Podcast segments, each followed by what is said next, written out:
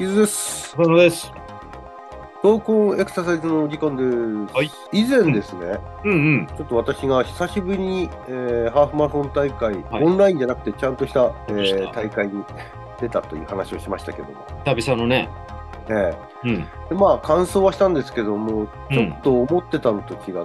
て、かなり足の痛みが強くなって、痛みがまあ、ねこ。うちょっとあ歩いたり走ったりで、不甲斐ない結果になったという話をしたんですけど。うん。まあ、不甲斐なさはもう慣れてるんで、あれですけど。走れば必ず不甲斐ないみたいな。痛みの場所が今回ちょっとね、違ったような気がした。そうなんですよね。あのー12、3キロあたりから股関節の外側、うんうんまあ、多分おそらく大腿筋膜腸筋であろう部分から痛みが始まって、はい。それがだんだんとその下がっていって、その外側、足の大腿部の外側の方に沿って大さ下の方に下がっていって、うん最終的にはもう17、8キロ地点では膝の方にまでその痛みが、まあ、股関節から連続してこう膝までずっと痛いっていう。あの、外側ですかそうですね、外側から膝にかけてっていう膝かにかけて。うん。あの、あまりこう、大体の前面だとか、大体の後面だとか、そういったところの痛みではなくて、本当にはっきりと大体の外側から膝にかけてっていう感じです、ね。今まで痛かった場所とは違う。そう今までね、痛かったやりのまは、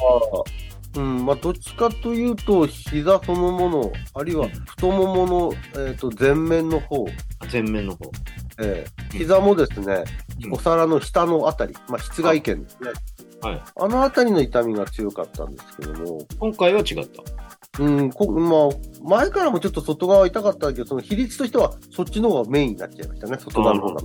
うんうん。ちょうどその、アナトミートレインの話もしてた時期だったんで、うん。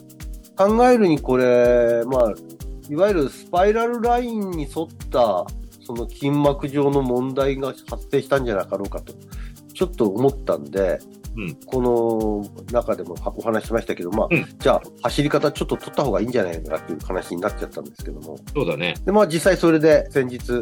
その私のランニングをですね、うん。えーちょっと走ったぐらいじゃ痛くならないんで、ちょっと長い時間かけて走ってる姿をずーっとこう、まあ定点観測なんですけども、あの、動画で収めたっていうのをやりましたけど、まあ、正面から主にね、今回は。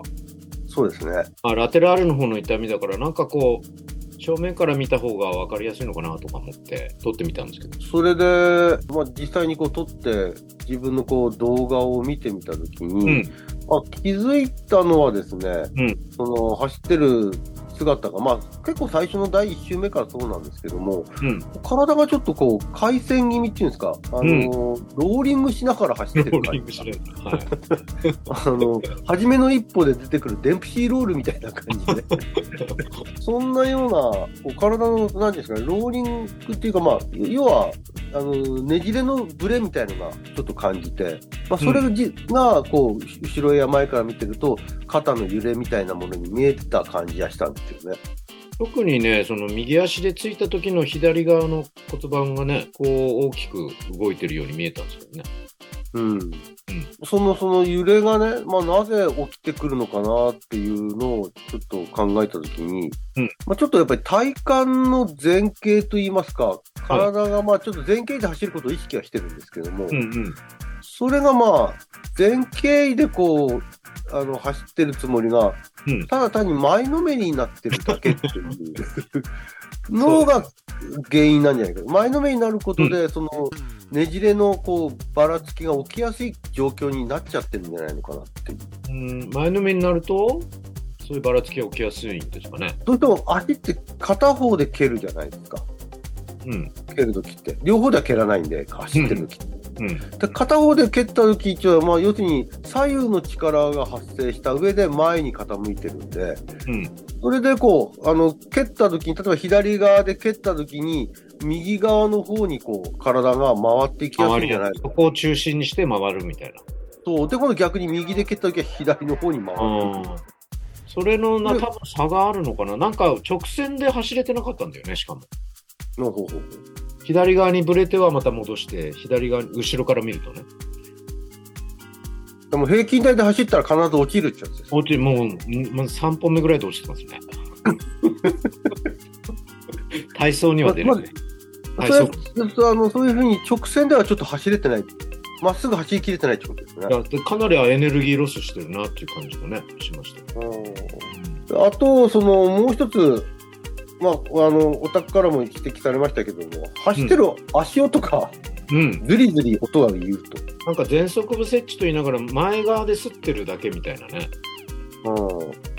すり足の音が最初からあったんであれって感じだったんですまあ、あの以前からファーストランディングっていうことをね、この番組の中でもこう取り上げてきましたけども、うんファーストランディングをやるっていうイメージもあって、かなりその前足でつくっていうことは意識してはいるんですよね。うんで体を前傾させ て前足でつくと結果的にあのずり足っていうかあのずりっていう音が設置の時に聞こえちゃうんですよね。前のめりっていう言い方は本当にその通りの感じで、うんまあ、正しい前傾というよりは前のめっちゃってるから足が後でなんとかこう間に合わせてついてるので擦っちゃうのかなってこう床を叩くような感じになってないんですよ、うんうん、だあからの一つこう一つは前傾でしょ前足でしょって言うんだけどそれがうまい具合に組み合わさってないっていう か、言葉面でこう、うん前傾に重心を前方に意識させながら、うんファーストランディングをさせるっていう言葉面で組み合わせると、うん思ったのと違う結果 になる、そうね。それがよく分かったのが、そばで走ってた人いたんだよね。えこの人は、やっぱり全速部設置に近い形で、まあ、かかとからではなかったんだよね。で、タンタンタンっていういい音を走らせながら、あの、なんていうの、出しながら、かといってその場であんまり前に進んでないわけじゃなく、結構早かったんだよね。えうん、早かったですね、あのうん。人だは。からそれがいい、本当に好対象という か、うん、うん。分かりやすいぐらい違いましたよね。違いましたね。いや、確かにあの、本当にすれ違った時に、あの、う今言ったように、全く音が違うんですよ。私のズリうんッ、ズリッ、ズリッっていうのと全く違って、本当にタン、タン、タン、タタンンっってていうね、本当に床を、地面反力をうまく利用してるようだね。そうやっぱりタンっていう音が聞こえるっていうことは、こう地面に力をちゃんと伝えてる。伝えてるその地面から力を受けてるっていうことですね。受だから、私もなんかこう、ズリズリズリっていうのは、上半身の倒れに足がいやいやついてきてるっていそううそうそうそう。で、なんか、しかも摩擦かかってる感じで、う。あなんかアクセル踏みながらブレーキ踏んでるみたいなね。だから非常に効率がなんか悪いっていうのもエネルギーロスかなっていう、長く持たないっていうね、ーうんそんな印象でしたね。そうですね。まあ、それでその動画のその画像からか見ると、その体が前傾位で、足がずり足で、かつながねじれた形でこう回転して走ってることがですね、うもしかするとスパイラルラインに負担をかけてるんじゃなかろうかと。ん。うん。でスパイラルラインの下半身の方の、あの、もう一度おさらいすると、スパイラルラインの下半身に関して言うと、あの、大腿筋膜腸筋から腸径靭帯に入って、で、腸径靭帯がつくところがちょうど脛骨の外下のところですのではい、その脛骨の外下から前脛骨筋へ流れて、測定を取って、反対側側の小腓骨筋、短腓骨筋の方に上が流れていって、それからさらに上がっていって、交差しながら、えー首の方まで行くというのが、まあ、スパイラルラインですが、そのちょうど下半身の大腿筋膜腸筋から前脛骨筋の方にまであの下がっていく、その過程で、ちょっと膝の側面を取っていくんですよね。うん。膝のですね、あの、お皿のちょうど外側の方の結合式を通って前脛骨筋の方に流れていくんで、まさに今言ったラインが痛みとして感じたラインにちょっと一致してるところがあるんですよ。ちょうどそれ、そのラインが突っ張ってしまうような走り方に見えたんだよね。で、最初痛くないっていうのは多分そこが荷重負荷がかかってないからなんだけど、だんだんと痛くなってくるのは何回もそこがずっと擦れていったり、ずあーっと緊張されていったりすることが機械的にストレスの荷重によって痛みになってくるんじゃないかな荷かな重っってていいううのは何回も加わるっていう上。がるっていう方の荷重ですよ。そうですね、サメーション。なのかなと、今、ちょっとかんあの勝手な推測の域は出ないんですけども、うん。ただ、このそうあのランニングの動画を撮ったその後にですね、うんその姿勢をちょっと直して、その、うんまあ、うん音が淡々と聞こえることを意識するような感じで、ちょっと走ってもらいましたね。うん、走ってみたんですけども、長く走った後にやった割には全然、うんその足の痛みもあまり感じさせませんでしたし、なんかね、ブレが、回線も、それから横の方にずれていくブレも少なく、うん、前傾もそんなに前のめりではなく、直立にちょっと近くなった感じで、だけどすごく走りやすそうに見えましたよ。ううん、あのファーフトランディングの練習としてこう、まあ、垂直に飛ぶ練習があるんですね、垂直というか、はいはいまあ上に跳ね上がる練習、うんうん跳ねてはつま先で着地するっていう、あのイメージでちょっとは走ってみたんですよね、なるほどね。最後のランニングフォームを変えた時っていうのは。うんうん。それがやっぱり大事だったのかなと、その過度に前傾位をキープするっていうことよりも、もっともっとその地面に力をターンと伝えるっていう、そこが大事だったのかなって、今思うと感じましたね。そうだね。やっぱり言われた部分部分だけを組み合わせてもなかなかうまくいかないっていうことは結構一般ランナーもそういうふうに解釈しちゃうっていうケースも多いんじゃないかなっていう気はしましたよね。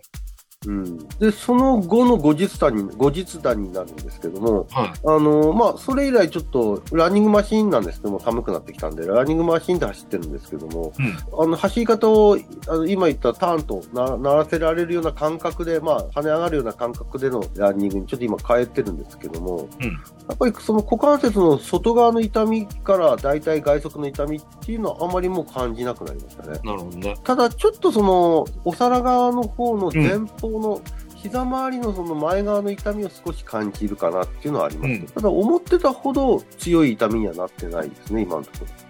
問題はそれが長く続けられるかっていうところに今度はかかってきますよね。そうですねうんうん。でも逆に言うとあのただ長くその痛みに耐えながら走るというよりは、うんその痛くない走り方だけど体力が必要だっていう走り方をあのトレーニングとして取り入れた方がよりトレーニングにはなるんじゃないかなと思うんですね。うん、痛くなる前でやめるぐらいの感じで、うんだ、んだん距離が伸びていけばいいんじゃないですかね。そうですね。うん。痛いものを我慢して長々と走るのはトレーニングとはちょっと思えなくなる。いや、思えないですよね、それは。ねむしろ悪い走りのトレーニングになっちゃうから。そうですね。すむしろ疲れるっていう、けども、それを疲れないように持っていくのがトレーニングなんだろうなと。そうそうそうだからだんだんそれで距離が伸びるような体力をつけていくっていううん方向に持っていければいいかなっていう気しましたね。でもおかげで、こう、来シーズンの開幕が楽しみに なりました。 いや、早いな。あなんかもう今年の不甲斐なさを打破できるんじゃないかあ、な本当に。1分来シーズンは50え、1分51秒でしたっけ何ですか一番早い記録、ハーフで。あ、1時間51分、 1分じゃねえや、1時間51分。 1時間51分、ハーフマラソンですよね。1時間51分台ですけど、ええ。はいそれが私のベストタイムですけど。これをずっと夢見て3、4年企画してきましたけど、これまだチャンスはあるかもね。そうですね、もう、もう無理だろうなと思ったんですけども、もういやいやいや。コロナもあったし、もう、もうそろそろフェードアウトしてもいい企画かなと思ってたんですけど、いややっぱり物語としては一回ダメになって最後にもまたっていうね、起承転結のところをやっぱり見せていただきたいと ああ、もいう。いやうあってまだ、 ロッキーまみたいだ、